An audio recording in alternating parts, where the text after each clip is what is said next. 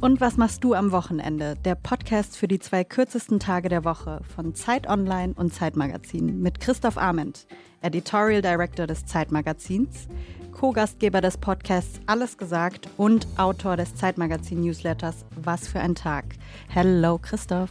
Hallo, Ubin, Zeitmagazin-Autorin, Dozentin für kreatives Schreiben an der Hochschule für Gestaltung in Offenbach, gebürtige Kreuzbergerin und Wahl-Frankfurt-Am-Mainerin. Ubin Eo. Hello. Und wie immer wird auch diese Folge von Und was machst du am Wochenende produziert von Pool Artists. Heute mal wieder mit und von Felix, the one and only Böhme. Wenn ihr Gästinnen und Gästewünsche habt, Lobkritik, schreibt uns bitte auch, wo und wie und wann ihr unseren Podcast hört. Ganz einfach an wochenende.zeit.de. Und heute begrüßen wir einen Gast, der ja eigentlich ganz viele Dinge auf einmal ist, aber im Grunde genommen ist er vor allem Komponist, Musiker. Obwohl er selber mal gesagt hat, also Pianist, so verstehe ich mich eigentlich gar nicht, weil ich kann gar keine Noten auch. Ist das wahr? Kowalski, mein Name, Malakow. Ja,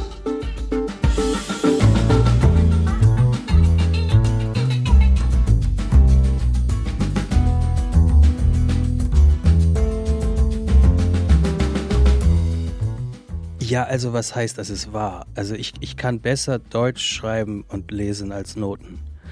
Ich war einfach ein fürchterlicher Schüler. Schon bei meiner Mutter habe ich den ersten Klavierunterricht genommen mit vier etwa. Und ähm, ich bin der Meinung, ich habe so eine Art Notenlegasthenie. Das fiel mir schon immer wahnsinnig schwer.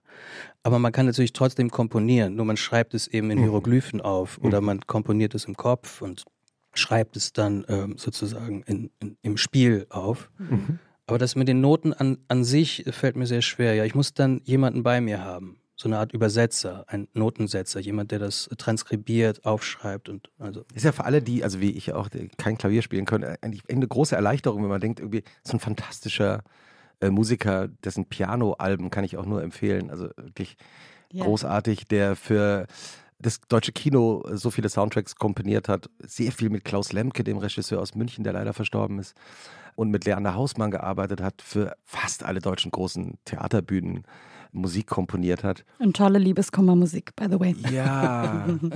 und ähm, der, ähm, wie wir kurz vor der Aufzeichnung machen, besprochen haben, ja eigentlich gar nicht Malakow Kowalski heißt, aber trotzdem nochmal herzlich willkommen. Vielen Dank, vielen Dank. Um es nochmal zu Ende zu bringen mit den Noten. Ja, gerne. Das viel Wichtigere, statt ähm, das aufzuschreiben, ist das Hören. Ja, das ist ja das Hören Problem. Ist das, also das Hören ist das Entscheidende. Und dann sich leiten zu lassen von dem, was man hört und vor allen Dingen das zu schreiben, zu komponieren, was man hören möchte. Mhm. mhm. Das ist so ein bisschen der mhm. Vorgang, um, um das nicht so völlig verwässern zu lassen hier. Du bist ja 1979 in Boston geboren, aber in Hamburg aufgewachsen. Also deine iranischen Eltern sind dann aus den USA nach Deutschland gezogen. Ja. Und hast dich aber irgendwann mal entschlossen, ich gebe mir einen Künstlernamen. Ja, das ist ein. Äh weites Feld. Wollen wir das wirklich aufmachen? Sehr gerne, oder? oder Auf jeden Fall. Ja, ja. Ich kenne dich auch nur als Kowalski immer. Siehst du, und das ist genau der Punkt. Sogar sehr enge Freundinnen nennen dich Kowalski. Ich, ich habe mich gefragt, ob dieses Thema zur Sprache kommen würde heute. Und ich bin der Meinung, man kann heute vielleicht einmal äh, das umfassender beleuchten. Wir bitten darum. Damit ich Fall. auch dieses ganze Problem mir vom Hals schaffe. Ja. Vorhang auf. ich wurde also geboren als Aram Pirmoradi. Mhm. Aram Pirmoradi. Mhm. Aram Pirmoradi. Persischer Name. Aram heißt Stille Pirmoradi. Ich weiß nicht genau, was es heißt. Mhm. Stille, Tiefe und so. Aram. Und dann haben meine Jungs mich irgendwann angefangen, Kowalski zu nennen. In, in Hamburg. Hamburg. Ja, in Hamburg. So eine ah. Kifferlaune, die haben Bier getrunken, wir hatten eine Band, wir hingen im Übungsraum rum und irgendwann fanden sie es lustig, einen persischen Jungen mit dunklen Augen mhm Kowalski ah, zu nennen und haben sich den ganzen Tag bepisst darüber. Ah. Und so wurde Kowalski dann irgendwie mein Spitzname. Das heißt, meine engsten Leute haben mich schon immer Kowalski genannt. Mhm.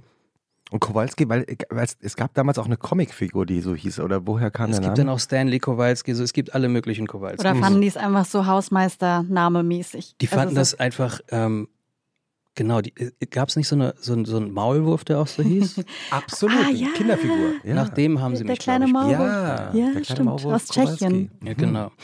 Und, ähm, okay, das ist aber tja. sehr süß, oder nicht? Naja, das wurde dann irgendwie zum Künstlernamen und dann bist du irgendwie Kowalski. Ich war auf einer Party und dann quatscht mich so ein ähm, Mädchen voll, wie, wie, sie meine Musik liebt. Das ist ja eigentlich sehr nett. Mhm. Genau, feiert mich total ab. Ja. Ähm, ich kann ihr aber nicht so richtig folgen. In den Details. Ja, weil irgendwie quatscht sie über Sachen, die ich nicht so richtig verstehe, aber irgendwie nimmt man Argumente, äh, ich meine Komplimente ja irgendwie als auch Argument einfach auf und Ja. versucht das so weiter zu spinnen. Keine Ahnung, worüber sie redet, aber es klingt schön und ich nehme das einfach so an. Irgendwann kommen wir drauf, dass äh, sie mich beim Melt-Festival dann auch irgendwie Backstage mal gesehen hat und ich sage, ich habe noch nie beim Melt gespielt. Und sie sagt, doch, es stellt sich heraus, sie redet über Oliver Kowalski von Moon Boutica. Das Gespräch war schlagartig vorbei. Ich gehe also nach Hause und überlege mir, so geht's nicht weiter. Es gibt zu viele Kowalskis. Es gibt dann auch Alexander Kowalski, Elektro-DJ, dann gibt's Jochen Kowalski, den Sänger. Es gibt viele Kowalskis, viele Schuhhäuser im, im Rheinland, Ruhrgebiet und so. Ein Riesenproblem. Und dann habe ich mir einfach dieses Malakow dazugesetzt, weil ich mal in Malakow, so ein Vorort von Paris, so eine kommunistische Hochburg, Festung, äh, da saß ich mal fest und das ist irgendwie eine Hommage an diese Sache in Malakow. Okay. Okay. Das ist aber eigentlich eine langweilige Geschichte, die schon tausendmal erzählt wurde. Entscheidend wird's jetzt. Wenn ich in eine Runde komme und ich werde vorgestellt als Malakow, dann möchte ich einfach in diesem Zusammenhang Malakow sein. Wenn dann jemand anfängt rumzufragen, Malakow, das ist aber ein interessanter Name, aber heißt du wirklich so? Und dann kommst du mit dem Kowalski oder du stellst dich als Kowalski vor und sagst, ah, das ist ein lustiger Name. Heißt du wirklich so? Aber ist dein Nachname, ne? Ach so, ist ein Künstlername. Wie heißt du mit Vornamen? Malakow. Und die wollen sich dann durchkämpfen Ja. durch diese Aktenlage des Namens. Und dann wollen sie auch, und das sind die ganz besonderen Experten, das ist ein ganz besonderes Krankheitsbild, die wollen sich auch vorkämpfen zu dem Aram. So, Klar. und wenn das passiert, wenn die Leute, wenn das ich mich woher kommst du wirklich sozusagen? als das stört mich alles nicht. Dieses, das stört- wenn Ja, die mich, Hamburg-Bergedorf. Ja. ja, oder? Oder also wenn ich Leute frage, wo kommst du her und die sehen ein bisschen aus, als wenn sie von woanders kommen, als irgendwie aus Skandinavien, dann möchte ich gerne auch geografisch hören, die kommen irgendwie aus Algerien. Das finde ich aufregender, als wenn die mir sagen, ich komme aus Lohbrügge in Hamburg. Aber es ist eine andere Sache. Ich darf das ja. Nein, nein, sie wollen sich vorkämpfen zum Namen. Und das wiederum, und das ist ein Filter, der funktioniert immer. Das sind alles Psychopathen. ja, ihr lacht, aber es ist wirklich so. Es hat sich herausgestellt, dass die Leute, die den Namen, mit dem ich mich vorstelle oder mit dem ich vorgestellt werde, Mhm. Hinterfragen. Aram oder Malakow oder Kowalski, die funktionieren ja alle wie Vornamen. Und im Übrigen auch alle sehr intim. Also es gibt keine, äh, es gibt, es gibt, die verstehen nicht, dass wenn ich mich als Kowalski vorstelle, dass ich den mich vorstelle mit dem Namen, den meine intimsten Freunde benutzen. Die denken einfach nur, ich will mich vorkämpfen. Und wenn die sich vorgekämpft haben zum Aram, dann wollen die krankhaft, fast zwanghaft das immer wiederholen, auch in Schriftform. Die schreiben dann ständig den Namen. Die Ach haben so einen Tick, die wollen das okay. immer aussprechen. So als ob Es sie ist die so- Wahrheit wüssten. Es ist irgend so eine Obsession. Ja. Und so habe ich diesen Filter und mit diesem Filter kommt man eigentlich ganz gut durchs Leben. Wenn diese Diskussion beginnt, also man merkt ja, wir haben hier eine Interviewsituation. Das ist was anderes. Öffentliche Figur, großes Medienhaus, wir wollen über die Dinge sprechen. Da kann man ja über Sachen sprechen. Aber im Privaten, furchtbar. Und dieses, dieses Psychopathenprinzip, äh, es greift einfach immer. Und man kann die Leute dann einfach ausselektieren. Von manchen kann man sich nicht losreißen. Mhm. Bin durchaus mit Psychopathen scheinbar im Umgang. Mhm. Aber ich weiß es vorher. Ich weiß einfach vorher, da kommt jetzt so ein Laster, der wird dich einfach überrollen. Dann haben wir das. Wie nennt ihr mich? Du nennst Kowalski. mich Kowalski. Ich glaube, du bist beim Malakow. Ich habe dich bisher mal Malakow genannt. Ja, weil Gonzales mich auch Malakow nennt Ja? und durch ihn kennen wir uns ja. und das ist äh, Der auch schon mal im Podcast war, ne? Genau, und ähm, Den habt ihr wiederum bei mir im Studio aufgenommen. ich wollte es gerade sagen, da waren wir ja schon zu Gast bei dir Deiner im Studio. Vorgängerin äh, Ilona Ilona. Hartmann. Ja. Ja, Grüße genau. gehen raus. Ja, liebe Grüße. Und auch natürlich an Chili Gonzales. Er grüßt euch auch, dich unbekannterweise. Er war schon im Bilde, dass es hier eine neue Personalie gibt. Mhm. Würde Er mich sehr freuen, ihn informiert. kennenzulernen. Ja. Wir müssen wieder eine Weihnachtsfolge mit äh, Chili Gonzales aufnehmen. Yes. Wie jede Folge von Und was machst du am Wochenende geht natürlich auch diese Folge mit der kreativ-literarisch-journalistischen Recherche von Ubin Eolos. Lieber Malakow? Ja, es ist total richtig. Sprich es aus, sag's. Say my name. Ach so, äh, natürlich ist die Grundregel, auf die ich mich dann genannt. Ich habe ich hab meine Tagline vergessen. Bitte. Die Tagline ist Don't call me by my fucking name. Ihr kennt den Film. Nein. No. Ihr kennt nicht Don't call me by my name? Ich meine, call me Call by me my by, name. Call me by my name. Der so. wunderschöne natürlich. Film Call me by my name. Natürlich. Und ich habe oh, ich hab mir das so gut zurechtgelegt. Ich wollte als Tagline ganz am Ende einfach das Ding beenden mit Don't call me by my fucking name. Ich melde mich schon, wenn ich meinen Namen bei dir ändern will. Merken wir uns für Okay. äh, 60 Minuten. Jetzt aber wirklich Ubin Eo. Okay. Okay. Ubin, du hast, machst, machst manchmal auch Witze darüber, äh, wie heißt, du hast doch auch so einen Inst- Instagram-Spitznamen. Ja, Uwe, leider. Uwe? Ja, und das ist genau, also ähnlich nervig, weil Ich dachte, wenn Leute das mitkriegen, wollen sie mich auch nur noch Uwe Ach, du nennen. kennst das. Dass sie Weil sich mein Bruder. Sie haben diese. Obsession. Ja, Ubin, Ubin, Uwe.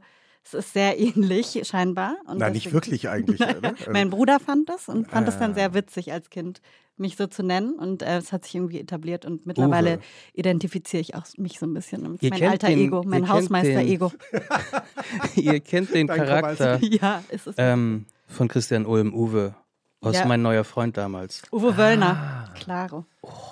Ja. So unfassbar gut. Ist so gut. Ja. Stimmt, können wir in die Shownotes nehmen als ersten Tipp. Und Yes. jetzt aber wirklich Ubin Eo.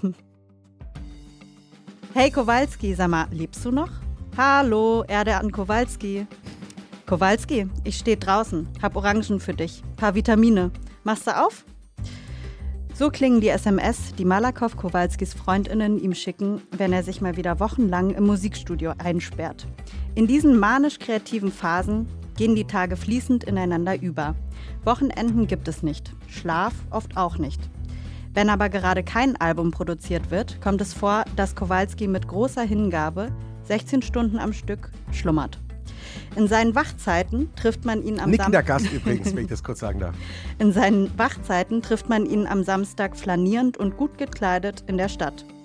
Er lässt sich wie eine Flipperkugel von Vergnügen zu Vergnügen treiben, bis er schließlich bei seinem Lieblingsvietnamesen landet, um dort alleine zu dinieren. Für den Fall, dass die rote Sriracha-Soße auf das Hemd zu spritzen droht, hat Kowalski stets seine eigene Stoffserviette dabei. Er, er- er zeigt auf seine Tasche. Ist sie da wirklich drin? Natürlich. Können wir die kurz sehen? Also einfach nur. Quasi ein portables Lätzchen, das er aus einer eleganten Schatulle hervorzaubert. Das Tatsächlich. passiert eine, auch in diesem Moment Ja, übrigens. eine weiße Stoffserviette mit, aber mit, mit. einer, wow, mit mit, einer- einer, Wenn ich einen Gruß an Saskia Dietz Kette. absetzen darf in München, die natürlich diese Oh. Kette für mich angefertigt hat. Das sieht sehr schön aus. Und auch wieder, dann packst du dann wieder in so ein kleines weißes Säckchen, damit. Ja, und das verschwindet dann in der Handtasche. Ja, sehr gut. fängt alle Sriracha-Soßen-Flecken auf, auf jeden Fall. Manchmal spielt Kowalski am Wochenende ein Konzert. Da gilt die Regel, nach dem Gig bloß nicht nach Hause, sondern schnurstracks ins Lieblingshotel. Denn Kowalskis Künstler-Ich braucht Raum, der eben nicht heißt normales Leben. Ein Rockstar-Mauserich muss tun, was ein Rockstar-Mauserich tun muss. Das ist wirklich die schönste Zusammenfassung von diesem Kowalski, die ich je, je erlebt habe. Wirklich. Ich hatte eine sehr tolle Quelle auch. Ja. Nicht verraten, Uwe. Nicht verraten. Entschuldigung, Nicht verraten. Richtig gut, richtig toll. Äh, Alles richtig. Ich habe so, ja, es stimmt, eigentlich stimmt das alles so. Was soll ich jetzt noch, was soll ich denn jetzt hier noch irgendwie verneinen? Oder? Nee, das stimmt alles so in etwa, ja. Wenn du nicht verreisen musst oder ein Konzert hast an einem Wochenende, wann beginnt für dich das Wochenendgefühl? Du lebst ja jetzt seit vielen Jahren in Berlin. Also ich halte schon was von der Idee des Wochenendes. Wenn ich nicht dringend arbeiten muss. Aber das Ja. stand ja auch wirklich so da drin, nicht? Also wenn ich nicht durcharbeite Klar, ja. und wenn nicht wirklich irgendwas ganz Dringendes ist, wie eine Beerdigung, eine Hochzeit, ein Geburtstag oder sowas, ähm, dann versuche ich das Wochenende eigentlich relativ privat zu halten. Mhm. Die Action, die Exzesse, die versuche ich auch eher so unter der Woche abzuwickeln. Mhm. Aber ja, das mit dem Schlafen ist extrem wichtig. Ich, ich schlafe, es ist eigentlich meine Lieblingsbeschäftigung. ihr, ihr lacht, aber es ist wirklich wahr. Also auch sehr gesund. es ist wahnsinnig gesund. Ich erlebe irre viel. Das stimmt. Die Leute sagen immer, aber du, äh, aber heute war so ein schöner sonniger Tag. Und ich sage dann immer, weißt du, ich bin 44 jetzt. Ich habe das mit der Sonne schon ein paar Mal erlebt. ich weiß in etwa, was da draußen passiert ist. Aber in diesem Irrsinn, in dem ich lebe, habe ich ausgerechnet heute zufällig Zeit, 18 Stunden durchzuschlafen. Okay, also du Und kannst, das nehme ich dann natürlich wahr. und du, und du kannst wirklich 16 oder 18 Stunden durchschlafen. Was Das war dein. Rekord? So, äh, ich kann auch länger. Wirklich? Also, aber du wachst zwischendurch auf, Ja oder? klar, ich wach auf, wälze mich kurz hin und her, gehe mal kurz ins Bad. Aber es Ja. ist nicht so, dass ich einen Kaffee trinke zwischendurch oder einen Tee oder so. Ich lege mich dann hin und schlafe einfach wieder ein. Und ich liebe es. Ich träume die wildesten Sachen. Ich weiß, das hat nicht so einen guten Ruf, dieses lange Schlafen, weil diese RME-Phasen, REM-Phasen und so. Ich, ich finde, gutes Schla langes Schlafen. Man suggeriert dem. Gehirn falsche Dinge, wenn man über die Maßen schläft. Man suggeriert dem Gehirn auch falsche Dinge, wenn man auf Snooze drückt und wieder einschläft. Äh, weil das Gehirn denkt dann, man geht in so eine neue Schlafphase, aber man schläft nur eine halbe Stunde vielleicht. Es ist total kompliziert. bei mir gelten diese Regeln nicht. Mir geht es einfach wahnsinnig gut, wenn ich 16, 18 Stunden durchschlafen kann. Und wenn ich die Gelegenheit habe, dann gibt es nichts Schöneres für mich. Hast du auch als, als Kind, als Jugendlicher viel geschlafen? Auch das, ja. Und das war auch für meine Eltern immer schwer nachvollziehbar. Mein Vater war Bauingenieur, ähm, sehr rationaler Typ, auch sehr straighter Typ. Mhm. Der hat sich immer so ein bisschen gewundert, warum ich bis um 12 Uhr mittags schlafen möchte am Wochenende. Und ich meine, er lebt leider nicht mehr, aber wenn er jetzt hören würde, ich stehe um 17 Uhr auf. Es ist nicht so, dass ich morgens um 5 ins Bett gehe oder so. Ja, wir nehmen ja jetzt hier auch äh, am frühen äh, Nachmittag auf. Weil? Nee, einfach, äh, wollte damit nur sagen, es ist jetzt nicht 17 Uhr. Also du hast schon. Nein, ich habe hab natürlich Geschäftszeit. Hinter dir. Ja. Ich habe eigentlich einen permanenten Jetlag, weil ich unter der Woche versuche natürlich irgendwie auch so am gesellschaftlichen Leben teilzunehmen. Ich bin ja auch in verschiedene Vorgänge verwickelt durch diese ganzen Sachen, die ich da mache, die Filme und so, die Theatersachen, da muss man ja mit anderen irgendwie zusammenkommen. Plattenfirma, Verlag. Also, also es gibt die sogenannte Bürozeit in meinem Leben auch. Damit muss ich irgendwie umgehen. Also sag mal, so ein, so ein Traumwochenende ohne Arbeit, wann beginnt das für dich? Am Freitagnachmittag, am Freitagabend? Nee, Freitagabend habe ich eigentlich nicht so ein Wochenendgefühl. Es ist eigentlich ein Abend wie jeder andere. Mhm. mhm. Dann wachst du am Samstagmorgen, also und, Samstagmittag oder äh, Samstagnachmittag auf? Genau, wenn ich Samstagnachmittag aufwachen kann, ist das wirklich schön. Samstagnachmittag aufwachen. Mhm. Ähm, wenn ich richtig gut drauf bin, stehe ich ein bisschen früher auf, sagen wir um drei. Ähm, und dann mache ich so einen langen Spaziergang aus Kreuzberg am Landwehrkanal bis nach Treptow raus. Mhm. Und dann laufe ich am Wasser nach Rummelsburg, ungefähr bis zum Funkhaus. Da das ist richtig weit draußen. Ja. Es, es sind ungefähr ja. vier Stunden, wenn man da oh, wow. raus und wieder zurückläuft. Ein wunderschöner Spaziergang. Man ist die meiste Zeit am Wasser. Ab Treptow läuft man auch nicht mehr so vielen Leuten über den Weg. Dieser ganze äh, Strich etwa zwischen Paul-Linke-Ufer da und, und Treptow, Maybach-Ufer da und wie das da alles heißt, das, das sind sehr viele Menschen da. Das ja. muss man schnell hinter sich lassen. Aber irgendwann dahinter, ab diesem Kreuz, mhm. Treptower Kreuz, ab da wird es ruhig und das ist schön. Und du hörst dann auch nichts, oder? Nein, nein, nie, nie, also nie, nie, nie. Bist nicht, auch, nicht gehst du alleine, keine machen. Kopfhörer? Nein, kann ich machen das. Nicht. Mhm. Auch beim Laufen nicht. Mhm. Dieses mit Kopfhörern laufen. Erstens ist es ein totales Sicherheitsrisiko. Für alle anderen und für sich selbst auch, weil man hört ja nicht, was um einen rum passiert. Aber abgesehen davon äh, finde ich es auch, ohne esoterisch zu sein, es ist auch schön, die Geräusche wahrzunehmen. Mhm. Dass man läuft mit den Füßen auf dem Boden, dass die Schritte, dass man die hört, wenn das Wasser plätschert, wenn die Bäume rascheln, es sind auch ein paar Vögel selbst in der Stadt immer zu hören. Das jetzt alles mit Musik zuzudecken, das mache ich nicht. Ich habe zu Hause und im Studio immer Musik an, aber nicht, wenn ich draußen bin. Okay. Übrigens wollte ich zu diesen Kopfhörern noch was loswerden. Du hast ja, deine eigenen Kopfhörer mitgebracht. Ja gut, die habe ich jetzt immer dabei. Ja, aber die sind auch angeschlossen. Also wir sitzen hier mit so normalen Kopfhörern. Ich habe meine eigenen. Du hast ja. deine eigenen. Äh, die habe ich mal in China gekauft. Das sind Sony ähm, Fake-Kopfhörer. Auf Tournee habe ich die mal in so einem Ramschladen gekauft. Mhm. Die sind jetzt seit 15 Jahren im Einsatz und ich liebe sie. sie. Klingen wahnsinnig gut und bassig. Das ist gar nicht der Punkt. Ähm, ist euch schon mal aufgefallen, wie man vor einer Weile, sagen wir vor 10 bis 15 Jahren, wie man einen Menschen dargestellt hat, der nun wirklich absolut uncool ist? Was ist sein Distinktionsmerkmal gewesen? Keine Ahnung. Bluetooth-Kopfhörer mit Headset. Ach so. Der Typ ja. mit dem Headset. Mhm. Ah, ja. Stimmt, gibt es immer noch Memes. Der ja. totale Pfosten. Absoluter ja. Unmensch. Mhm. Kann es sein, dass jetzt gerade alle freiwillig so rumlaufen, weil alle haben jetzt auf einmal so ein fucking Bluetooth-Ding im Ohr? Die meisten Dinger sehen nicht schön aus, die meisten sehen aus wie eine Mischung aus Bluetooth-Headset aus den 2000ern und die anderen sehen aus, als hätten sie ein Hörgerät und sind hörgeschädigt. Und warum machen das alle umsonst? Also deine Kopfhörer, beschreib dir mal. Äh, die, die, sind, die sind am Kabel, einfach wie immer. Ja. Ein Kabel. Ich bin ein großer Freund der alten Welt, wo es Kabel gibt. Das sind so eine In-Ears, sehr schlichte, schwarze In-Ear-Kopfhörer die man ja, sich einfach Aber eben mit Kabel. Du meinst, das genau, Entscheidende Kabel. ist das, Kabel. Das Kabel. Wie kommt es, dass sich jetzt alle Menschen für einen Haufen Geld diese Headsets holen und alle aussehen wie ja. diese Urfigur des uncoolen Menschen vor 10 bis 15 Jahren. Ich meine, wie willst du einen Typen darstellen? Aber beim, beim Laufen nerven, nervt das Kabel dann nicht dich? Also du läufst ja nicht mit Kopfhörer. Ganz richtig. Ah. ich laufe nicht mit Kopfhörer. Ja. Ist es ist eigentlich, weil du sagst, du hörst dann so gerne. Ich habe keine Meinung zu dem Ding mit den Headsets, ne? Äh, doch, zu den Headsets schon. Bei den kurzen Bluetooth-Kopfhörern würde ich sagen, das nimmst du so einen Man ist so okay. dran gewöhnt auch. Ich habe sie ja auch. Ich, ich benutze sie aber nur zu Hause, wo mich keiner sieht. Ja. Weil du es affig aussehen findest. Affig ist das richtige Wort. ja. Wobei ich liebe Affen. Ja, Affen sind süß. Es ist auch falsch, zum Beispiel sagen, zu sagen, das ist eine dumme Kuh, er ist ein Schwein, das ist ein Affe. Das sind so süße Tiere, warum sind das Beleidigungen? Habe ich nie verstanden. Aber ich weiß, was du meinst. Ja. Es ist affig, mit den Dingern rumzulaufen. Ich würde das gerne abschaffen. Hinzu kommt übrigens, die Akkus sind ja auch ständig alle. Und dann Boah, stehst du da wie so ein. Affe, hast dir für 250 Euro diese neuen Dinger geholt, aber der Akku ist alle. Und auf einmal können wir keine Musik mehr hören. Ja. Was hm. ist das? Hm. Warum machen wir das? Hm. Und Ja. warum lassen sich die Leute. Es ist, ich bin absoluter Turbokapitalist. Aber ich finde eben Sachen gut, die dem menschlichen Leben förderlich sind. Und es gibt so viele Dinge, die einfach un, also die sind unwirtlich, die sind, die sind nicht, le- die sind lebensfeindlich. Dazu zählen diese Kopfhörer. Bin erklärter Gegner. Okay. Äh, haben wir jetzt aber auch wirklich klar Gut. besprochen. Na, an dem Samstagnachmittag, also sagen wir mal, du kommst von deinem vierstündigen Spaziergang zurück. Wie geht der Samstag dann weiter für dich? Also wenn ich richtig schmutzig drauf bin, also richtig versaut, dann gehe ich in die Markthalle am Ende der Bergmannstraße. Oh, die ist super. Das ist ein furchtbarer Bau. Das ist noch schlimmer als Kopfhörer ohne Kabel. Das ist ein Mal Heinecke, furchtba- genau, Halle. ein Genau. furchtbarer Bau.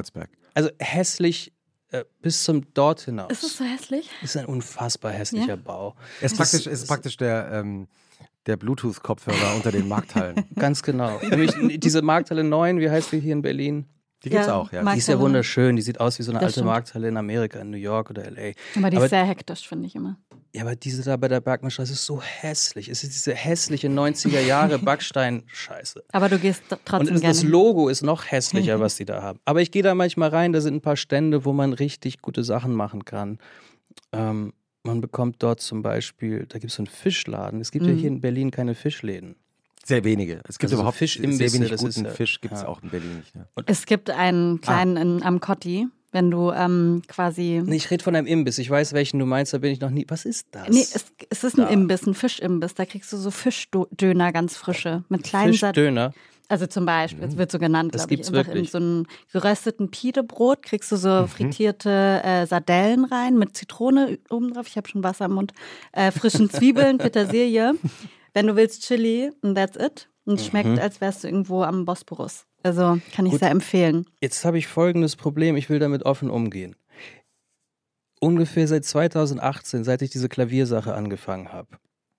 Also öffentlich, weil du hast ja immer schon Klavier gespielt. Genau, aber als ich diese Klavier-Solo-Alben gemacht Ja. habe, Mhm. diese Klaviermusik ist eigentlich seit 2012 in etwa auf Mhm. meinen Alben so ein Thema. 2012 ging das los, dass ich mich dem Klavier wieder gewidmet habe. Aber dass es wirklich Solomusik wurde und so diese Ernsthaftigkeit annahm, das war 2018 das erste Album. Seitdem esse ich eigentlich kein Fleisch mehr. Mhm. Also ich bin eigentlich eher so pflanzlich drauf. Aber jetzt nicht so militant, sondern ich propagiere also ist- in der ist- Öffentlichkeit. Aber, aber, aber was ist der Zusammenhang zwischen der Klaviermusik und Das ist einfach nur die Dem Timeline. 2018, das, ist- das habe ich halt im Kopf. Das Okay. ist Zufall. Okay. einfach. Ich hab, ich hab, dachte jetzt, Moment mal, zwischen Klaviermusik und äh, nein, ich, eigentlich ist die Wahrheit, ich hatte wahnsinnig zugenommen. Ich habe eine richtig korrekte Essstörung, wie halt jeder Mensch im Rampenlicht. Ich hatte wahnsinnig zugenommen, musste dringend etwa acht Kilo abnehmen Mhm. Mhm. und habe das immer ganz amerikanisch gemacht, nur ähm, Fleisch und Gemüse. Ah, Okay. Das habe ich jahrelang so durchgezogen, seit 2012 ungefähr. Da kam nämlich die erste Platte raus, Kill Your Babies hieß die. ähm, also eine Filmmusik ohne Film. Ja, da habe ich angefangen, sehr radikal abzunehmen. Und das habe ich immer gemacht mit Low Carb, also Fleisch und nur Gemüse. Mhm. Das habe ich jahrelang so durchgezogen, bis mir irgendwann dämmerte, so richtig geil ist das nicht, was man sich dazu führt. Und dann habe ich das angefangen, vegan durchzuziehen und Ah. habe gemerkt, wenn man vegan Okay. ist und halbwegs gesund, passiert das Gleiche. Mhm. Es kommt mir sehr zugute, weil ich mag eigentlich Gemüse und sowas. Okay, wie auch immer. Was ich sagen will, ist, ich will eigentlich in der Öffentlichkeit kein Fleisch mehr bewerben. Mhm. Gleichzeitig habe ich so Phasen, manische, wo das alles passiert. Es ist okay. Und Ja. deshalb werden wir jetzt so ein bisschen wechselhaft damit umgehen. Denn Okay. in dieser Markthalle Okay. zum Beispiel Ja. gibt es einen Fischkutter. In der hässlichen oder in der In schönen? der hässlichen. In der hässlichen. In der hässlichen gibt es so einen Fischkutter, wie in Hamburg. Und da bekommt man zum Beispiel so einen Aal. Mhm. Einfach so im Brötchen. Und wenn du sagst, haben sie noch Herrlich. was dazu, dann gibt er dir einfach nur ein paar Zwiebelringe. Mhm. Das Oh, ist geil. so toll. Das ist das Größte. Da gehe ich hin, wenn ich eine Depression habe, so eine Intervalldepression. Mhm. Oder wenn ich richtig gute Laune habe. Oder halt richtig locker drauf bin. An so einem Samstag, ich will mich ein bisschen belohnen für was weiß ich. Und dann, da gibt es auch so ein, so ein Bio-Fleischer, der so eine Wiener einem gibt mit Kartoffelsalat. Das sind Oh, die wie Dinge, die mich am glücklichsten machen. Oh, obwohl du ja eigentlich kein Fleisch Genau. isst. Äh, doch, manchmal. Obwohl ich eigentlich kein Fleisch esse. Aber wenn ich in so einer manischen Phase bin, wo es keine Regeln gibt, das ist meistens so, wenn ich Hardcore produziere, Mhm. also Platten aufnehmen, Filme und so, dann gibt es kaum noch diese Regeln. Ich kann diese Regeln Okay. dann nicht durchziehen. Und dann nehme ich eigentlich alles, was mich irgendwie am Leben hält. Und danach gehst du nach Hause? Ja, dann gehe ich nach Haus. Es gibt natürlich immer mal irgendwie eine Verabredung und so, aber ähm, die Verabredungen sind eigentlich immer eher unter der Woche. Ich treffe mich mit Leuten gern unter der Ei- Die Sachen, die Leute am Wochenende machen, ziehe ich eigentlich eher unter der Woche durch. Das heißt, Samstagabend dann eher für dich alleine? Oh, ich zu liebe Hause? das. Ich sag, ich, ich gehe zum Beispiel Samstagabend gerne einkaufen. Mhm. Auf der Bergmannstraße gibt es äh, verschiedene, in Berlin hier, äh, Kreuzberg gibt es so verschiedene Supermärkte. Die haben auch zum Teil ein bisschen länger auf. Mhm. Ich liebe es zum Beispiel so Samstag um 23 Uhr einkaufen gehen im Supermarkt. Da ist kein Mensch, nur so ein paar ganz kaputte, die sich so Partyzubehör kaufen. Und du? Und ich. Und du hast deine Ruhe und bekommst natürlich nicht mehr alles und so, aber so die nötigsten Dinge. Also jetzt gerade bin ich in einer Phase, die hat seit drei Tagen begonnen. Auch damit will ich offen umgehen. Ich habe so eine krasse Intervalldepression gerade hinter mir, die viel Okay, länger ist, war. aber jetzt, weil du jetzt schon zwei, dreimal Depression gesagt hast, ähm, ja, ist ein ernstes Thema. das ist ja ein ernstes Thema. Ja? Ich weiß, ich, deshalb sage ich Intervall. Mhm. Ist keine ernste. Mhm. Aber ich habe einfach so Schübe, wo ich einfach für ein, zwei Tage wirklich in so ein Loch falle. So kurze Episoden. Kurze Episoden, so wie Intervallfasten, Intervalldepression, das ist die Analogie. Manchmal gehen die aber auch ein bisschen länger, die Phasen. Das hat was zu tun mit Erschöpfung, mit Angst vor dem, was kommt, wenn man zu viel zu tun hat. Das sind auch Löcher nach einer Produktion, wenn man eine Platte aufgenommen hat, zwei Monate und man ist danach fertig. Es gibt verschiedene Anlässe. Ich habe das jetzt vor vier Tagen hinter mich gebracht, indem ich wieder mit Laufen angefangen habe. Mhm. Gehe jeden Tag eine Stunde laufen, da auch am Wasser. Und jetzt ernähre ich mich gerade nur noch von Karotten, Sellerie, Stangen und Äpfeln. Und die zum Beispiel bekommt man nachts um 5 vor 12 noch Ja. auf der Bergmannstraße im Mhm. Supermarkt. Weil das kauft kein Mensch. Das ist immer da. Bioqualität. Und das heißt, ich komme eigentlich ganz gut zurecht gerade. Mhm. Das ist auch das, was ich letzten Samstag gemacht habe. War super. Hast du auch einen Wochenendtipp dabei, Ubin?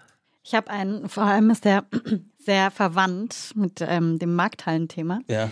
Und zwar, ähm, mir geht's gerade so, ich habe jetzt nicht akute Reisepläne und es ist Sommer und ähm, man hat Fernweh. Und ähm, es gibt, habe ich auf YouTube entdeckt, eine Doku-Serie, Märkte im Bauch von, heißt es. Es ist eine Art Doku-Serie, ist auch schon ein paar Jahre ähm, her, dass es ausgestrahlt wurde. Da werden immer verschiedene Städte, zum Beispiel die Bocaria in Barcelona, Ja. verschiedene Märkte in Städten. Ähm, da werden die ganzen ProtagonistInnen begleitet, äh, so einen Tag lang. Ähm, und dann siehst du, wie der Käse produziert wird. Du siehst, wie die Tortilla frisch gemacht wird auf dem Markt und so. Und ähm, das gibt es eben mit ganz vielen verschiedenen Städten. Und super, super gut, um einfach sein Fernweh so ein bisschen zu stillen. Was ist deine Lieblingsfolge? Ich liebe tatsächlich die Boqueria in Barcelona. ja. Die ist auch wirklich toll. Und auch äh, in Valencia gibt es den Mercado Central, da auch super tolle Stände. Und ich liebe es halt einfach, an so einen Stand zu gehen und mich dahin zu setzen. In der Markthalle gibt es, die du jetzt erwähnt hast, Ja. die hässliche, da gibt es auch so einen ganz tollen Spanier, wo du so ein Stück Tortilla bekommst. Und es erinnert mich immer daran. Ja, das finde ich halt ähm, zu schmutzig. Ich kann Mhm. mich nie überwinden, das zu machen, aber ich beneide die Leute, die da immer Ich sitzen. finde, es gibt nichts Appetitanregenderes als so eine Marktsituation. Ja. Ich krieg davon einfach. wa- wa- Warum, warum, warum kannst du.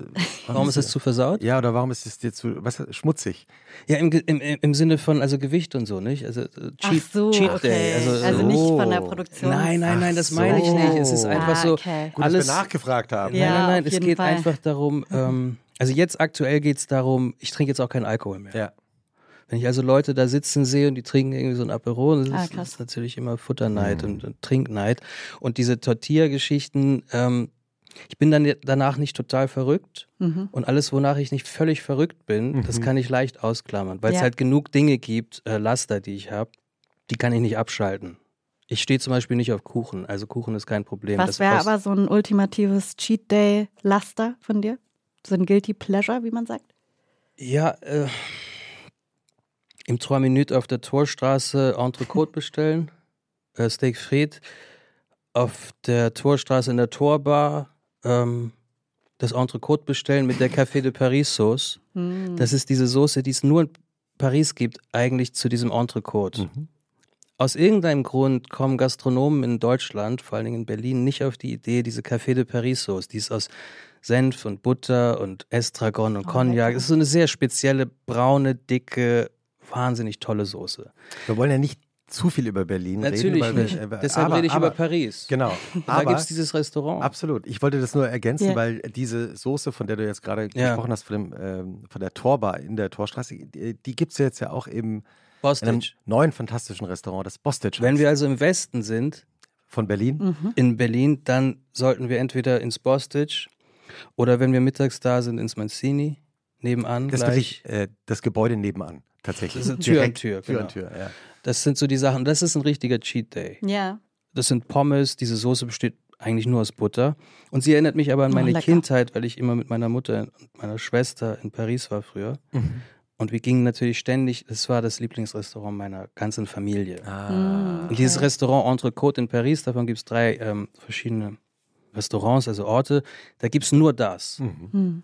Pommes, das Entrecôte in Scheiben mit dieser Soße drüber. Oh. Und einem Eisbergsalat. Eisbergsalat hat so einen schlechten Ruf. Hm. Warum? Völlig wenn man eine- unterschätzt, ja. Wenn man eine gute Dijon-Soße drauf tut, dann ist Eisbergsalat crunchy. Und vor allen Dingen in, in, in Frankreich, in Paris, gibt es die ja dann auch immer so klein mit Ja. so einzeln hingelegten Blättern. Das, Und das ist so das, gut, oder? Darum so geht's. Das ist- also nicht, in Deutschland gibt es ja den Eisbergsalat immer als so einen großen Salat, der dann Ja. so da steht. In Paris steht er in Ja. so einer kleinen Schüssel Genau. daneben und das, Ja. man pickt sich so ein einzelnes äh, Eisberg. Das sind so, raus. das sind so meine, also das wäre ein richtiger Ja. Cheat-Vorgang. und dann machen mich Hamburger einfach, das ist auch so ein Ding aus meiner Kindheit, weil ich immer in Amerika war mit meiner Familie, auch in Chicago meistens oder in Toronto. Ähm, Hamburger sind einfach das Größte für mich. Das ist ein Riesenproblem. Wie ist der perfekte Hamburger? Also in Deutschland ist das echt schwer, auch wenn es an jeder Ecke einen Laden gibt. Mhm. Ähm, es gibt am Mehringdamm einen ganz kleinen Laden, der heißt Marthas Burger. Martha mit TH, Marthas Burger. Ist keine Kette, sondern ist ein einzelstehendes kleines Ding. Mhm. Dort bin ich nach einer meiner letzten, ich glaube, ich hatte drei Corona-Infektionen. Oh, wow. Dreimal geimpft, dreimal infiziert. Eigentlich eine runde Sache. ähm, nach einer dieser Infektionen bin ich so ein bisschen schlafwandelnd auf der Straße rumgelaufen und dachte, was mache ich jetzt? Und stand auf einmal vor diesem Laden und dachte, irgendwas hat mich da reingezogen. Mhm. Weil ich vertraue eigentlich diesen ganzen Hamburger Läden nicht, die an jeder Ecke aufmachen. Das kann nicht richtig sein. Ist es auch nicht. Also das stimmt nicht, was die da machen. Ja. Die behaupten irgendwas. Es ist auch viel Aneignung und so. Es ist nicht richtig. Aber da bin ich irgendwie rein, reingegangen. Und dann habe ich die gefragt, was benutzt ihr für Ketchup? Und dann haben sie gesagt, Heinz Ketchup. Und dann weißt du schon mal, okay, das sind vernünftige Leute, weil alle Leute, die, das ist wie mit dem Namen und dem Aram und so, alle Leute, die ihren eigenen Ketchup machen und das für irgendeine Errungenschaft halten, die haben nichts mit dem Hamburger Business zu tun. Man benutzt Heinz Ketchup, Heinz Senf und Heinz Mayonnaise und das war's. Was Heinz Mayonnaise weiß ich gar nicht, ob es die gibt. Aber was muss auf den Hamburger drauf für dich? Ja, natürlich Standard. Also nur, nur, das, nur, nur das Brot und das, jetzt muss ich dieses Wort benutzen, Fleisch und da liegt ein bisschen Käse drauf und ein ganz kleines bisschen nur Salat und Tomate und ein paar Zwiebeln und reichlich Ketchup und vielleicht ein Mhm. bisschen Senf. Und das Ganze ist aber, ja, wie soll ich sagen, das muss ziehen. Der Burger muss ziehen. Er muss, er muss eingewickelt sein. Die, die, die Power des Burgers, also diese Magie. Also in dieses, Papier eingewickelt er muss sein. in Papier Ja. eingewickelt sein, damit er eine Weile zieht. Und Mhm. zwar unter irgendwie so einer heißen Lampe oder in irgendeinem heißen Fach. Erst dann entwickelt er das, was ein Hamburger ausmacht. Er muss Ja. nämlich knusprig sein und gleichzeitig ein bisschen sapschig, Ja. dieses Wort. Ich weiß nicht, ob es das Oh, wirklich lecker. gibt. Gibt es das? Versteht ihr, was ich Irgendwie meine? versteht man sofort. Lautmalerisch versteht man sofort. Es Ja. ist so sapschig, es läuft so ineinander über. Und man kann eigentlich das Brot vom Käse und Salat und Fleisch nicht richtig trennen und trotzdem ist es knusprig. Das ist eine hohe Kunst. Das ist wirklich, wirklich so. End Endgegner. Das ist richtiges, richtiges Endgegnertum. Ja. Und wenn ich vielleicht an dieser Stelle nochmal was loswerden darf. Sie haben McDonald's und Burger King abgeschafft. Und zwar sie selbst. Denn das Entscheidende, dass der Burger liegt in dieser Ablage, die man vor sich früher sah. Mhm. Bis vor kurzem gab es sie noch, diese heißen Ablagen, da lagen die Burger drin und erst dann entwickeln sie ihre Kraft. Denn wenn sie kommen von hinten aus der Küche, ich habe da selber gejobbt, als ich 16, 17, 18 war. In meiner Schulzeit in mhm. Hamburg habe ich Haben da deine Finger immer nach Essig gerochen? Von diesen Gurken? Ich bin so mein geschädigt. Mein Bruder hat da auch gearbeitet. Das hat seine Finger, der hat mir dann immer seine Finger unter die Nase gerieben. War das derselbe Bruder, der dich auch Uwe ja, genannt hat? genau. Also ja, ja. sehr liebevolle Beziehungen haben wir bis heute immer, also die auf Beleidigungen beruht. Jedenfalls hat er mir immer diese Finger unter die Nase gerieben und die haben immer nach Essiggurken gestunken und zwar Essig, weil er immer die Cheeseburger Tage gemacht nach der hat. Schicht. Ja, er hat Ja. die Cheeseburger belegt. Aber Mhm. der hat auch bei Burger King gearbeitet. Ja gut, okay, ich, man fängt bei der Fischmeck-Station an und ähm, wenn du ein bisschen Deutsch sprichst, Ja. dann kommst du sehr schnell in die Kassensituation vom McDrive und dann auch an die Kasse vorne. Kasse vorne ist Ah. richtig Premium. Mhm. Und ich bin dann also von der Fischmeck-Station direkt aufgestiegen in die erste Reihe. Ähm, das, was passiert in der Küche da hinten, ist nur die Vorstufe. Sie verkaufen dir aber jetzt es als, es wird frisch für dich gemacht. Es gibt nicht mehr diese Vorhalterung, Ja. diese heißen Ablagen, wo der Burger zu seiner richtigen Strahlkraft kommt. Das ist abgeschafft worden. Stattdessen musst du wie ein Idiot an so einem Schalter das Ding da hinten bestellen, Ja. selber bezahlen, dich dann irgendwo dahinstellen, bekommst eine Nummer, das Ding wird in dem Moment für dich gemacht, viel zu schnell. Der Käse ist noch nicht mal zerlaufen und sie drücken dir das in die Hand. Das Brot ist oftmals noch kalt. Und es gibt Situationen, wo ich unter massivem Stress nur durchkomme, wenn ich mir drei Cheeseburger bestelle. es ist einfach so. Ich habe keine Zeit, ich bin mit den Nerven am Ende und ich brauche jetzt einfach drei Cheeseburger. Ja. Die kann man nämlich auch beim Autofahren essen mit einer Hand. Die tropfen nicht. Das ist ein sehr kompaktes Rezept. Und dazu eine Cola Light. Ja. Das ist einfach das Rezept, mit dem ich in richtiger Stresssituation, in einer richtigen Stresssituation komme ich durch. Sie haben aber den Burger abgeschafft. Es gibt das nicht mehr. Du kannst da nicht einfach hingehen. Du siehst, da haben sie zwei Hamburger und einen Cheeseburger und sagst, ich will die drei. Der Vorgang Ja. dauert eine Minute. Ja. Und du bekommst diese Dinger, die sind durchgezogen. Die sind einfach da, wo sie hingehören. Stattdessen dauert der Vorgang jetzt zehn Minuten. Sie suggerieren, sie machen es dir frisch. In Wirklichkeit bekommst du einen kalten Burger. Ja. Sie haben sich selbst abgeschafft. Aber das größte Problem ist, es stört niemanden. Doch, heute. Unseren also ich kenne eine. Person. Die das sehr laut und deutlich heute formuliert hat. Ich habe äh, ganz vergessen zu fragen, Christoph, hast du einen Tipp fürs Wochenende Ja, dabei? ja, ja, ich habe aber auch selber ganz vergessen. Ja. Gerade. Also äh, tatsächlich auch ein Podcast-Tipp. Ah. Und zwar gibt es ja im Zeitmagazin seit zwölf Jahren die Kolumne Wochenmarkt. Mhm. Und da kocht Elisabeth Räther ja jede Woche ein sehr gutes, aber eben vor allem auch sehr einfaches Rezept. Und aus dieser wöchentlichen Kolumne ist ja äh, vor einer guten Weile ein eigenes Magazin geworden, Zeitmagazin Wochenmarkt, das es überall am Kiosk gibt. Und jetzt gibt es endlich auch einen Podcast dazu. Ah, herrlich. Ja, und Elisabeth äh, kocht äh, regelmäßig mit Gästinnen und Gästen, vor allem aus der Politik. Mhm. Sehr lustig. Also äh, in der, äh, einer der ersten Folgen kocht sie mit, ich, ich verrate nicht so viel, aber mit einer grünen, jungen grünen Politikerin. Und äh, die sagt dann irgendwann, ja, das, in dieser Pfanne ist nur so ein bisschen Öl, ist nur so ein bisschen warm, also keine Sorge. Und dann ist es nicht ganz so wenig. Und Elisabeth ist davon auch selber überrascht. Und die, es ist ganz toll. Also ich muss wirklich sagen, der Wochenmarkt Podcast ist auch von Pool Artists produziert und denen ist wirklich was gelungen. Nämlich, dass du das Gefühl hast, du stehst mitten in der Küche Ja. mit den beiden, ähm, mit Elisabeth Räther und ihren äh, Gästen und du verstehst, was sie sagen, du bist mitten im Gespräch und trotzdem hörst du es brutzeln Oh, und äh, blubbern und du hörst auch sogar, wie sie den Salat schneiden. also ASMR quasi. Total. Ja, okay. Total. Also ich freue mich sehr, dass das äh, äh, losgeht jetzt mit dem äh, Wochenend-Podcast. Ich durfte eben drei Folgen vorab hören und äh, kann nur sagen, ähm, das einzige Problem bei diesem Tipp ist, man hat danach selbst Hunger, Ja, Appetit. ich kriege jetzt schon Appetit. Brutzeln. Ich rieche schon die Butter, die geschmolzene. Genau. Herrlich. Also der Zeitmagazin Wochenmarkt Podcast. Jetzt überall, wo es Podcasts gibt. Also auf Zeit Online, auf Spotify, auf Apple und auf allen anderen Plattformen. Von und mit der unvergleichlichen Elisabeth Räther, die übrigens ja auch schon mal zu Gast in unserem Wochenend-Podcast war. Das heißt, diese Folge würde ich zur Vorbereitung auch nochmal empfehlen.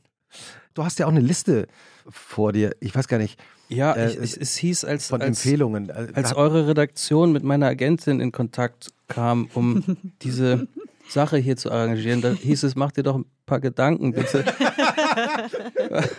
was denn da eigentlich so abläuft bei dir. Und da Ja. habe ich einfach so ein paar Sachen eingetippt. Also ganz oben steht Ingwertee, Zitrone, Süßholz. Das ist das Getränk, was ich den ganzen Tag mir reinziehe. Und wo wir so viel über Fleisch gesprochen haben, möchte ich betonen, dass ich jetzt hauptsächlich, also ich trinke die ganze kann ich es kurz erzählen, das Rezept ist einfach irrsinnig gut. Und am Wochenende kann ich das noch ausführlicher betreiben Ja. als unter der Woche, weil am Wochenende bin ich ja in der Regel zu Hause. Ja.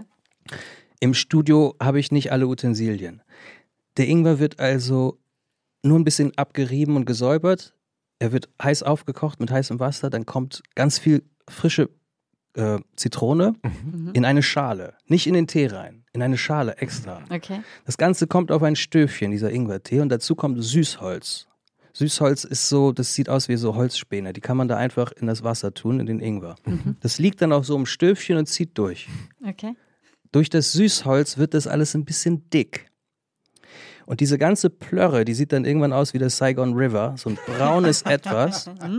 Wenn man sich das dann abschöpft und es im Glas ein bisschen runterkühlen lässt und dazu dann was von der frischen Zitrone gibt und das trinkt, es gibt nichts Besseres auf der Welt. Oh, und das mache ich sehr gut. eigentlich das ganze Wochenende lang, wenn ich nicht arbeite. Das ist der erste Punkt auf der Liste. Kein Alkohol mehr. Das ist seit vorgestern so. Das ist der zweite Punkt. Das ist der zweite Punkt. Ja. Kein Okay. Alkohol mehr. Okay. Da kann man nichts mehr zu sagen. Das Ja. bleibt jetzt erstmal so. Ich bin der Meinung, bis Weihnachten. Gut. Dann stehen hier ein paar Bücher, aber wollen wir wirklich über Bücher reden? Nee, ne? Also äh, die armen Bücher, die du dir jetzt aufgeschrieben hast, gut, und wir, wir schreiben. die können doch auch nichts dafür. Eben. Also der Kollege Maxim Biller bringt ein neues Buch raus, über das ich mich Oh. sehr freue. Es heißt Mama Odessa. Das ist vielleicht das, was ich irgendwann in den nächsten äh, Wochen, das kommt im August raus, das würde ich wohl lesen wollen. Er ist ein Kollege, ich muss das jetzt mal droppen hier. Auch ganz kurzer Querverweis: Es gibt eine äh, Alles gesagt-Folge mit Maxim Biller, die ich sehr empfehlen kann. ja, stimmt.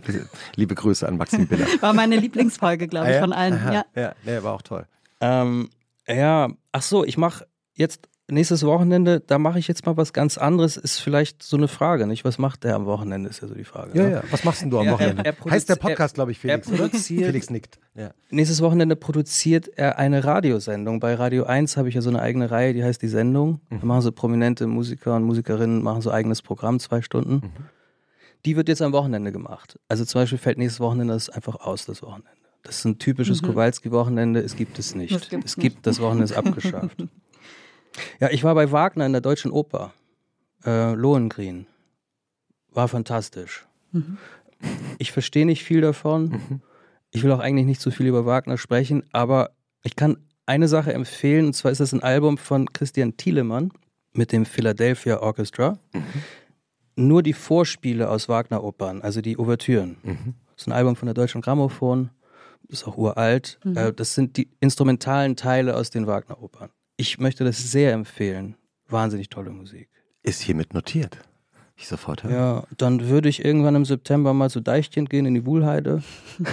Das sind gute Kollegen von mir. Pocky war auch schon zu Gast. Fan- Pocky war zu Gast. Ja, fantastische Folge. Pock hat mir eine SMS geschickt und meinte, Junge, ich schicke dir Post. Hab eine Überraschung für dich. okay, alles klar. Schick mal Adresse.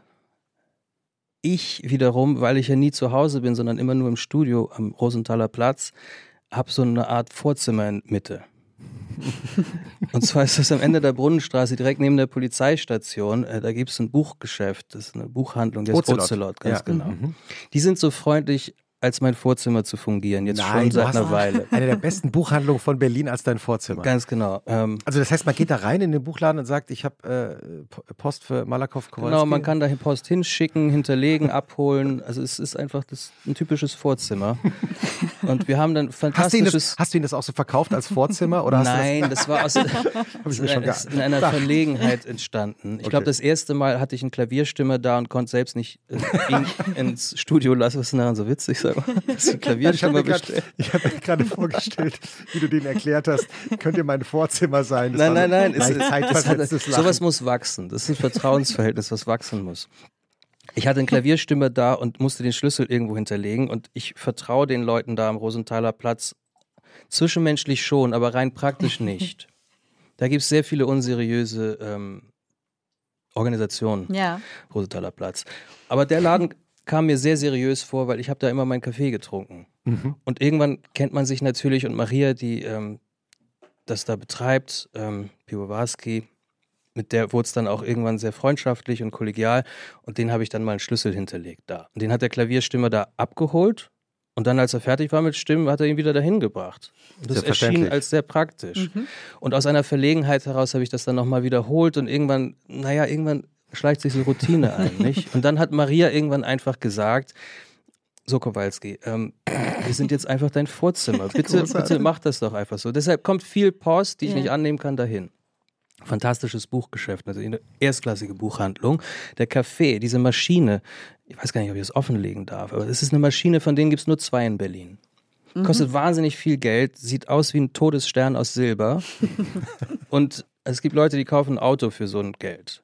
Ist wahnsinnig teuer und macht einen erstklassigen Kaffee. Okay. Den trinke ich da jeden Tag. Jedenfalls. Ich glaube, du bist dein Vorzimmer für alle Zeiten jetzt bei Ocelot haben dürfen, auch. nachdem du so geschwärmt hast. Aber auch zu Recht. Es, es ist einfach der beste Laden. Ich gehe da rein und es ist einfach, sie fragen, möchtest du einen Espresso? Und ich sage ja und die Welt ist schön und in Ordnung. Und man sitzt da unter zivilisierten Menschen, man sitzt da an einem Tisch, da gibt es ein Schild, da steht Laptop-freier Tisch. Das Ausgrenzen ist auch extrem wichtig in unserer Zeit, wo alle immer sagen, alles geht und so. Es geht nicht alles immer. ich habe auch so. in, in einem meiner äh, Lieblingscafés, so ein halbes Jahr nachdem das aufgemacht hatte, haben die auch so kleine Schilder überall hingehängt mit diesem kein Laptop. Es ist so schön. Mhm. Es ist so toll. Das ist wirklich. Da liegen äh, einfach nur ein paar angenehm. Zeitungen, immer die aktuellen und so weiter. Ja. Natürlich auch das äh, Zeit und so weiter. Ja, das ganze gut. Zeug liegt da. Wie auch immer. Porky sagt Adresse, ich schicke ihm die Adresse von Ocelot. Er sagt, okay, ist raus. Ich gehe nach einer Woche zu Ocelot. Also, man habt die Post für Kowalski? Nö, nichts angekommen. Hm. Ich frage Porky wieder, was ist da los? er sagt, ein riesen Karton. Digga, was ist los? Ich sag, nichts angekommen. Er sagt, check nochmal aus und checken wir Adressen gegen und so. Alles stimmt. Er ist ein sehr zuverlässiger Mann. Ja. Mhm. Er ist ein Vollprofi. Dem passieren nicht irgendwelche dilettantischen so Schreibfehler oder so. Irgendwann taucht die Post da auf, nach zweieinhalb Wochen. Ich gehe da hin und dann sagen die, Kowalski, die Post ist da. Ich freue mich und sage, echt, zeig mal. Und dann sagen sie, ja, hier hinten ist so ein Karton. Ich sage, Karton? Kommen die wieder mit so einem riesigen Karton und dann sage ich, was ist das denn? Und sagen sie, weiß ich auch nicht. Und es ist schwer. Und dann sagen sie, und es riecht so gut. Oh. Mache ich das Ding raus, hat mir Porky acht Kilo Walnüsse was? von seinem Gutshof geschickt. Wirklich? Weil er gehört hat davon, dass ich jetzt in dieser manischen Rohkostphase bin und wollte mir einen Gefallen tun.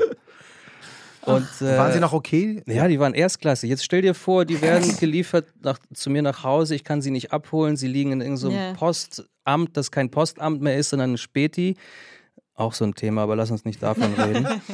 äh, und dann schaffe ich es natürlich nicht rechtzeitig, das abzuholen, weil der Späti ist irgendwo am Arsch der Welt, wo mein Weg mich nicht hinführt. Dann wird es wieder zurückgeschickt. Und dann wird es ja. wieder zurück. Das ist eine einzige ja. Tragödie. Und so löst sich alles in Wohlgefallen auf. Stimmt. Schickt mir eure Sachen, Fanpost auch, äh, CO CO Ocelot. Ocelot. Ganz ja. genau. Ja. Brunnenstraße. Brunnenstraße, direkt neben der Polizeistation. Mhm. Ähm, du, hast, du, hast, du hast ja so ein paar Notizen gemacht und ausgedruckt. Ausgedruckt. Und dann aber über manche noch so mit einem dicken schwarzen Stift noch was drüber geschrieben. Ja, weil. Das macht mich so neugierig. Wir wollten ja nicht nur über Berlin sprechen, ne? Ja, gerne. Genau. Also, was ich das letzte Mal gemacht habe in L.A., als ich meine Familie besucht habe, über die Weihnachtszeit, da gibt es einen fantastischen Thai den ich sehr empfehlen möchte, falls jemand mal in die Verlegenheit kommt, nach Los Angeles zu reisen. Und zwar heißt der Cholada Thai Beach auf diesem berühmten PCH, Pacific äh, Coast Highway? Pacific. Naja, der, der PCH halt, der, dieser Highway One, der da am Wasser hochführt nach San Francisco. Und da ist in Malibu diese kleine Bude. Das sieht eigentlich aus wie so eine kleine Fischbude. Mhm. Und das ist ein Thai. Wundervolles Essen. Einfach wundervolles Essen. Das habe ich hier raufgeschrieben, das fiel mir im Zug ein, äh, auf dem Weg hierher. Du, du, hast jetzt schon so ein, zwei Mal erwähnt, äh, dass deine Familie, dass ihr oft nach äh, Paris gefahren seid von Deutschland aus, ja. aber viel Familie auch in den USA lebt. Wir sind die einzigen, ähm, die irgendwie in Deutschland gelandet sind. Die allermeisten sind nach Amerika gegangen mhm. oder nach Frankreich oder in die Schweiz oder nach, Toron äh, nach Kanada. Mhm. Ja. Und warum sind deine Eltern 79 dann nach Hamburg? Also ich meine, Hamburg ist sehr schön, Deutschland ist sehr schön, aber...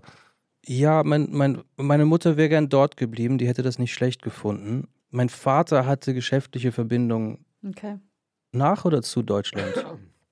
Wie sagt Beides. man? Wahrscheinlich also nach Deutschland, weil in Deutschland, nicht zur Bundesrepublik Deutschland. Also mit Deutschland. ja, der hatte Verbindungen in die Bundesrepublik, äh, geschäftliche, und das ähm, lag irgendwie auf der Hand. Mhm. Mein Vater hatte in den 70er Jahren, bevor ich, kurz bevor ich geboren wurde, mal das Angebot, äh, äh, Lehrer in einer äh, deutschen Schule in Teheran zu werden. Oh. Wir haben das dann äh, nicht gemacht. Also hätte eben sein können, dass ich da in, in Teheran geboren wäre. Deswegen frage ich nur gerade diese, zu, diese biografischen Zufälle, dass deine Eltern 79, mhm. dein Vater hat geschäftliche Verbindungen nach Deutschland.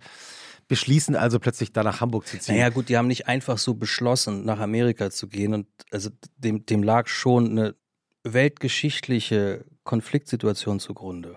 Aber nicht aus Amerika weg. Nee, die im Iran. Das meine ich eben. Nee, genau. Aber deine Eltern, äh, äh, 79 logischerweise, ja, wissen wir. Die sind nach Amerika gegangen, meine Mutter war hochschwanger. Mhm. Eigentlich in so einem Zustand, wo man gar nicht mehr reisen darf. Mhm. Also Amerikaner, ich glaube, es machen alle Airlines so, aber vor allen Dingen Amerikaner nehmen ab einem bestimmten Zeitpunkt keine schwangeren ähm, ja. Frauen mehr an Bord. Uben ich, ich lacht wissend. Kennst du das Problem? Ich wollte, ich wollte Wann ist es denn soweit? Im Herbst. Und ich hatte eigentlich mal geplant, im Herbst ähm, nochmal nach New York ja, zu fliegen. Ja, das läuft nicht.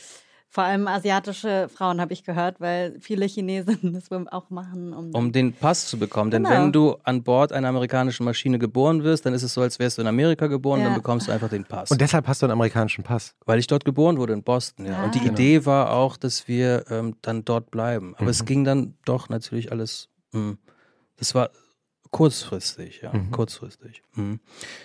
Aber ja, diese biografischen Sachen, so mit den Städten, mit den Ländern. Wir haben uns sehr oft in Paris oder auch in Genf getroffen mit der Familie.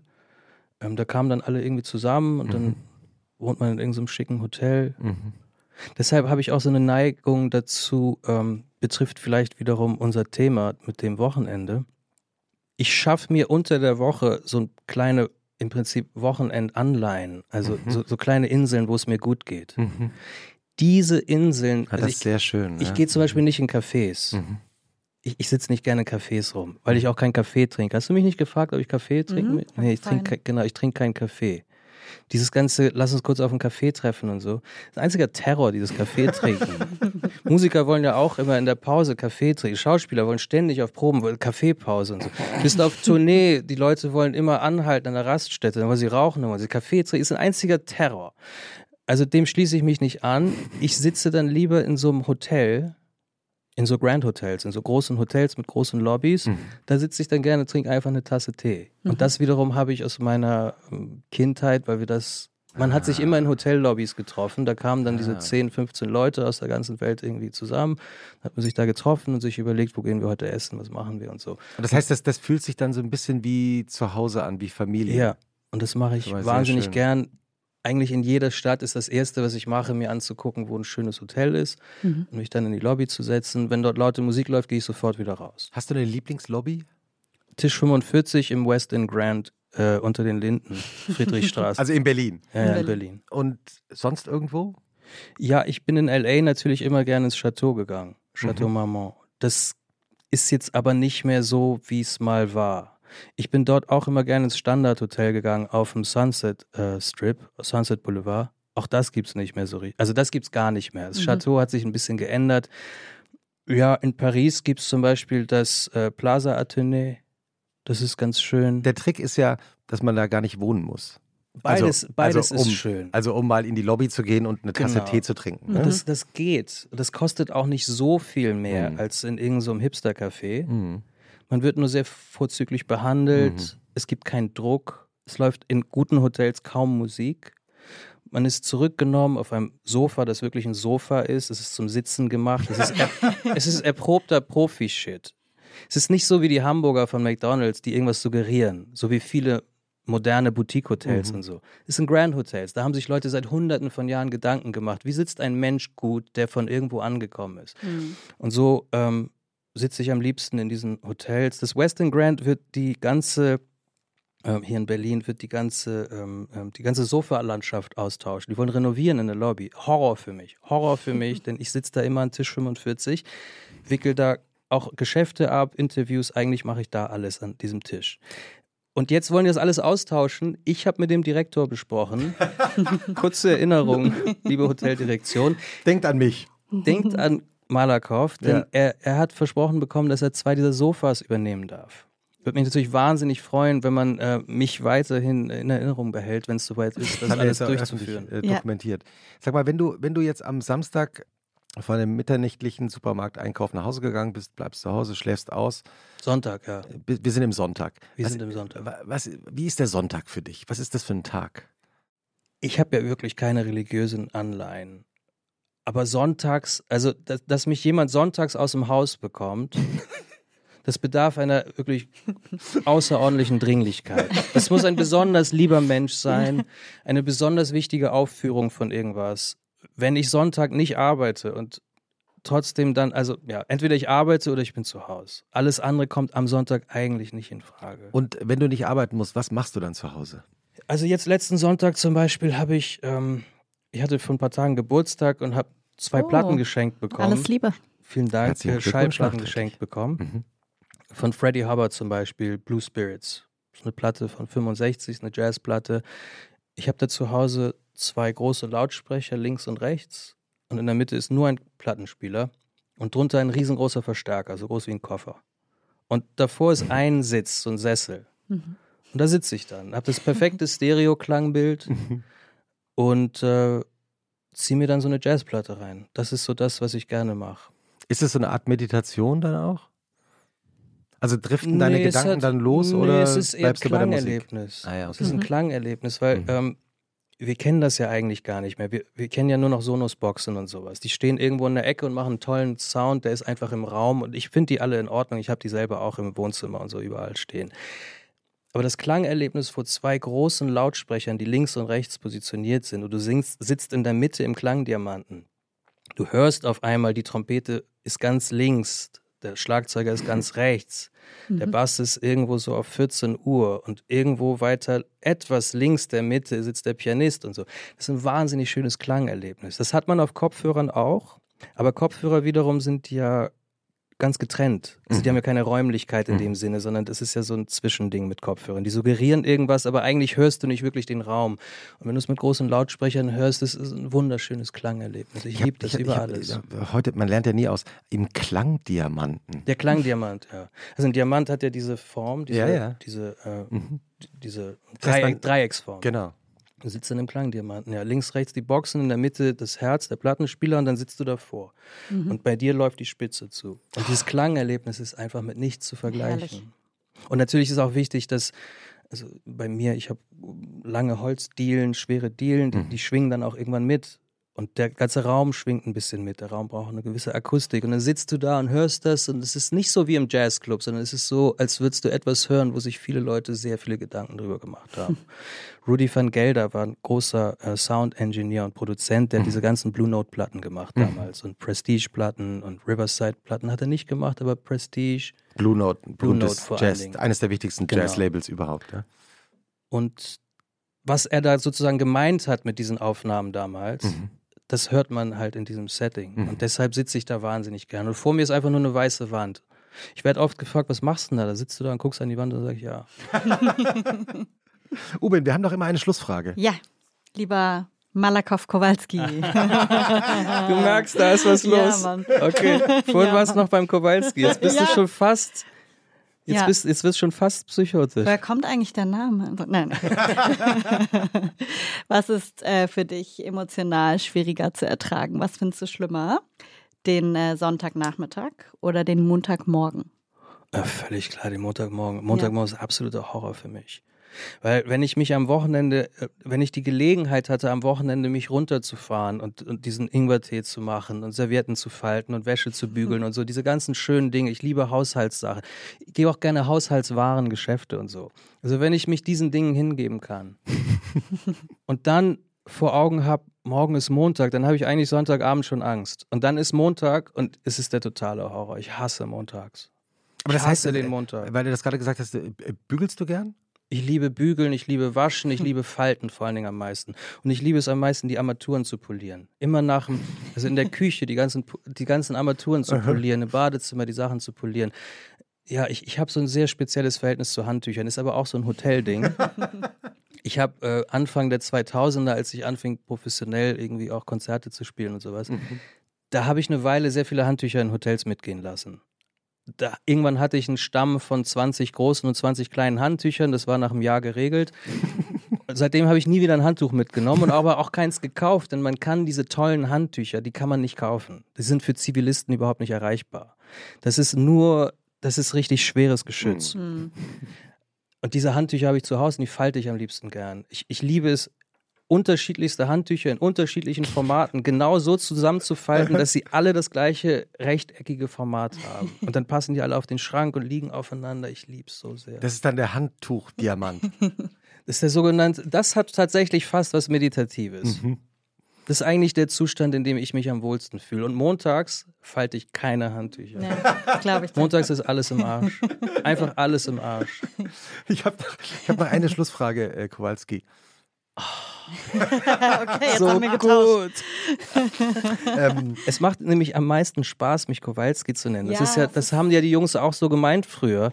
Und alle, die das Kowalski annehmen, haben einfach ein schönes Leben mit mir. Ist das wirklich so? Jeder Mensch, der Kowalski Hast annimmt. mich auch gerade so angestrahlt.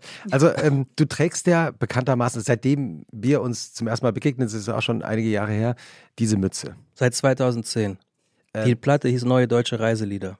Und diese Mütze hat, hat ja auch so ein bisschen was Hamburgerisches. Absolut. Ist es auch so, so eine Hamburger Geschichte für dich? Ich musste Hamburg verlassen, weil ich da irgendwie in so einem Morast hing. Ich kam da nicht mehr raus. Und dann hat einer meiner besten Freunde damals, ähm, der hat mir die zum Abschied geschenkt, weil sein Vater Kapitän war. Ah. Und der meinte, Kowalski, du weißt, keiner von uns wird die jemals tragen. Du gehst jetzt nach Berlin, du nimmst die jetzt mit, vergiss nicht, wo du herkommst. Und dann war ich in Berlin und hatte ein Fotoshooting für diese neue deutsche Reiseliederplatte. Das mhm. war äh, so eine Krautrockplatte, die ich gemacht habe. Und da hatte ich diese Mütze auf, diese Prinz Heinrich Mütze, weil ich irgendwie dachte, pff, ein bisschen was anbieten. Ja, Bring mal ein paar Sachen mit. Und dann habe ich die aufgehabt und ich hatte auch irgendwie diese Klamotten an, so eine Anzughose und Stiefletten und ein mhm. Hemd und habe das dann nach dem Fotoshoot nicht ausgezogen, weil ich keine Zeit hatte. Und hatte dann abends noch einen Termin im Restaurant, war irgendwie gut gekleidet. Und danach sind wir noch in den Techno-Club gegangen.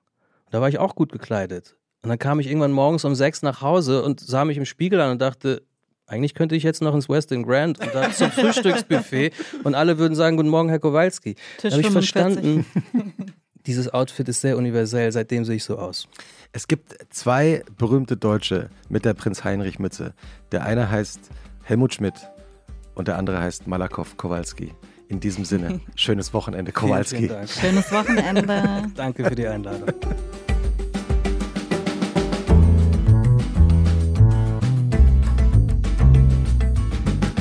Und was machst du am Wochenende? Ist ein Podcast von Zeitmagazin und Zeit Online, produziert von Pool Artists.